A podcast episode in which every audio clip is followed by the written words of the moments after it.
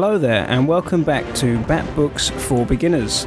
My name is Nick, and welcome back to the Bat Books for Beginners Batcave as I progress through the Dark Knight's career. Today I'm looking at a book called A Lonely Place of Dying. It was published in 1989. It collects uh, Batman issues 440 through to 442 and the New Titans 60 through to 61.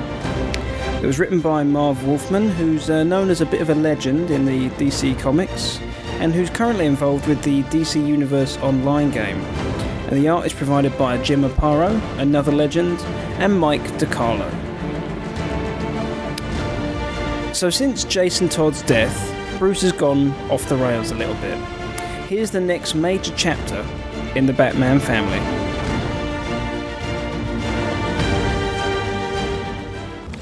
Want go. No. It's too dangerous. But I got a stake in this. I said no.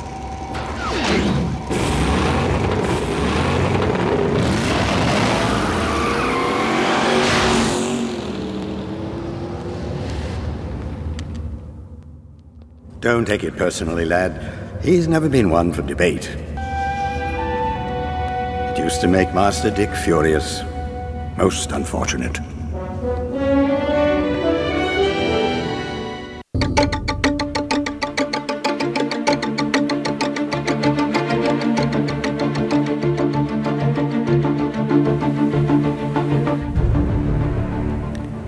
Bruce returns from another mission, bloodied and bruised, and in need of serious medical attention. Alfred tends to him through the night and tells Bruce that since Jason's death, Bruce has changed. He's using his fists more than his brain. Bruce ignores this advice and sneaks out as Batman once again, making sure that he avoids Alfred. We also learn that a mysterious detective is trying to track down Dick Grayson, as well as taking photos of Batman in action and this young detective tracks Dick Grayson to Haly's circus. Dick is taking a break from the superhero game and revisits his old circus. He joins for a small time, and there's even a murder at the circus. Tim Drake, this young, mysterious detective, arrives and deduces who was responsible for the murder.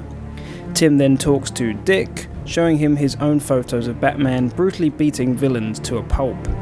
He also reveals that he knows all the info about Batman, Dick, Jason Todd, and knows all their secret identities. And he tries to convince Dick that Batman needs a Robin and Dick must return to his former role. Dick brings Tim back to Wayne Manor and Tim explains to Alfred and Dick how he knows their secret. As a young boy, Tim was taken to Haly Circus by his parents and he met the Flying Graysons. During the show, Tim watched Dick perform and witnessed Dick's parents die in front of him, and Batman showed up to comfort Dick Grayson. Years later, Tim saw Batman and Robin on the news fighting the Penguin, and Tim recognised Dick's acrobatics and knew he was Robin.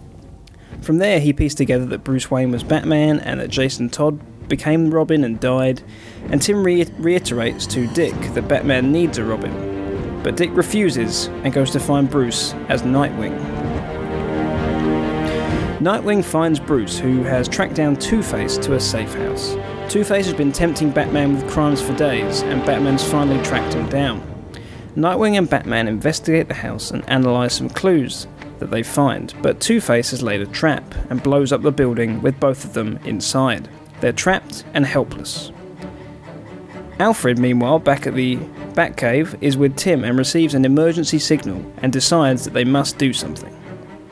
Tim puts on the Robin costume, confronts Two Face with the help of Alfred, disposes of Two Face temporarily, rescues Bruce and Dick, and Bruce is not happy to see a new Robin and is not interested in discussing this situation, stating that one boy died in that costume and it will not happen again. They all pursue Two Face and eventually capture him. Tim tries to talk to Bruce about Batman needing a Robin, and Dick and Alfred are impressed with Tim. Bruce decides to give him a chance. Please, Master Timothy, not the explosives. Sorry.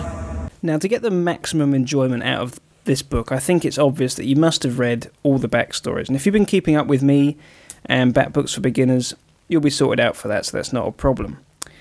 Now, I thought this story was fairly um, simple, um, but also had a, a, great excitement about it all the way through. Um, Tim Drake, firstly, has one thing over Jason Todd and Dick Grayson, the other the other Robins that we've had in the past. Jason and Dick earned the job because they were children of misfortune. Um, Jason's parents were killed and he was forced to steal.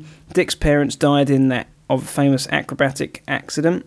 Tim Drake, however, earns the role by proving himself as a great detective, and um, that's a character trait that we're going to see a lot more of, I think, from Tim Drake. And it's interesting to see how he's earned that role through a different uh, way from the other previous Robins. So I think it's a very good origin story for Tim. It really shows his great traits and character, and we are yet to see his flaws, but I'm sure they'll arise as we move along. I thought Alfred had some good character moments in this story, with uh, Bruce in particular when he was telling him that he's changed too much. Um, you can see how much they Alfred cares for Bruce. I think it's a very good good moment there. Uh, I thought the circus murder uh, halfway through this with Dick Grayson was a little bit of a dull storyline and a bit of a time waster. It didn't transition smoothly because we had Batman issues and Teen Titan issues, and the transition from the two of them as the story went along was not very smooth at all. I didn't know these characters well at all from the Teen Titans, and I didn't really care about them, and they didn't add anything to the story. Why they didn't just put this into the Batman series, I don't know, but they decided to cross it over, which I thought brought the book down a little bit. I thought there were some good moments where Batman and Two Face are trying to figure each other out and trying to pl- see what their plans are going to be. Uh, there's good writing here, good art here with a symmetrical style, uh, very Two Face like in that uh, symmetrical style. And it just showed Two Face is a bright villain. He's got some brains. He's not just a thug. Uh, and we see again Tim's detective skills obvious from the start, but Dick and Alfred are, I thought, a little bit too willing to let Tim into the Batcave. Um, Tim Drake seems to know all their secrets, and they instantly admit to it and let him into the Batcave. I thought it was a little bit too easy to get in there, maybe. Uh, there was a very good twist at the end involving the Joker, which I don't want to spoil here, but um, wasn't expecting it. Really liked it. And I always think it's it's odd that Two Face has always been involved with uh, the Robin, Robin's origin story. I don't know if that's a strange coincidence or they feel that's a good start for his for their first test. I'm not sure, but Two Face has always been there when a new Robin has arrived. So I thought this was a good launch pad for a new era of Batman, a new era of the dynamic duo. But of course, we're yet to see will Tim Drake last as Robin? My money's betting that he will, but we'll see. Robin has returned, an exciting new character to join the Batman family, and I'll be giving this book 4 out of 5 Batarangs. Ha! It's been a long time, bird boy. Let the kid go, Two Face. Make one move and I'll wring his feathered little neck. Not that it's gonna matter in about one minute. Plenty of time. So now we have a new Robin. Um, as the Batman family expands, next time we'll be going back to a classic villain who will be entering the fray. With a dastardly new plan, the Penguin plans to take control of the city. Can Batman and his potential new partner stop him? Find out next time on Bat Books for Beginners. I've been Nick, and I'll now send you back to Dustin and the guys. See ya.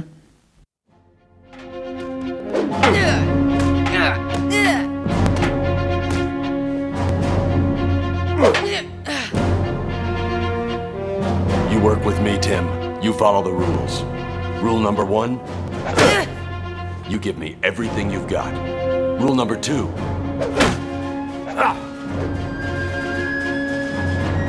then you give me more. And rule number three I make the rules.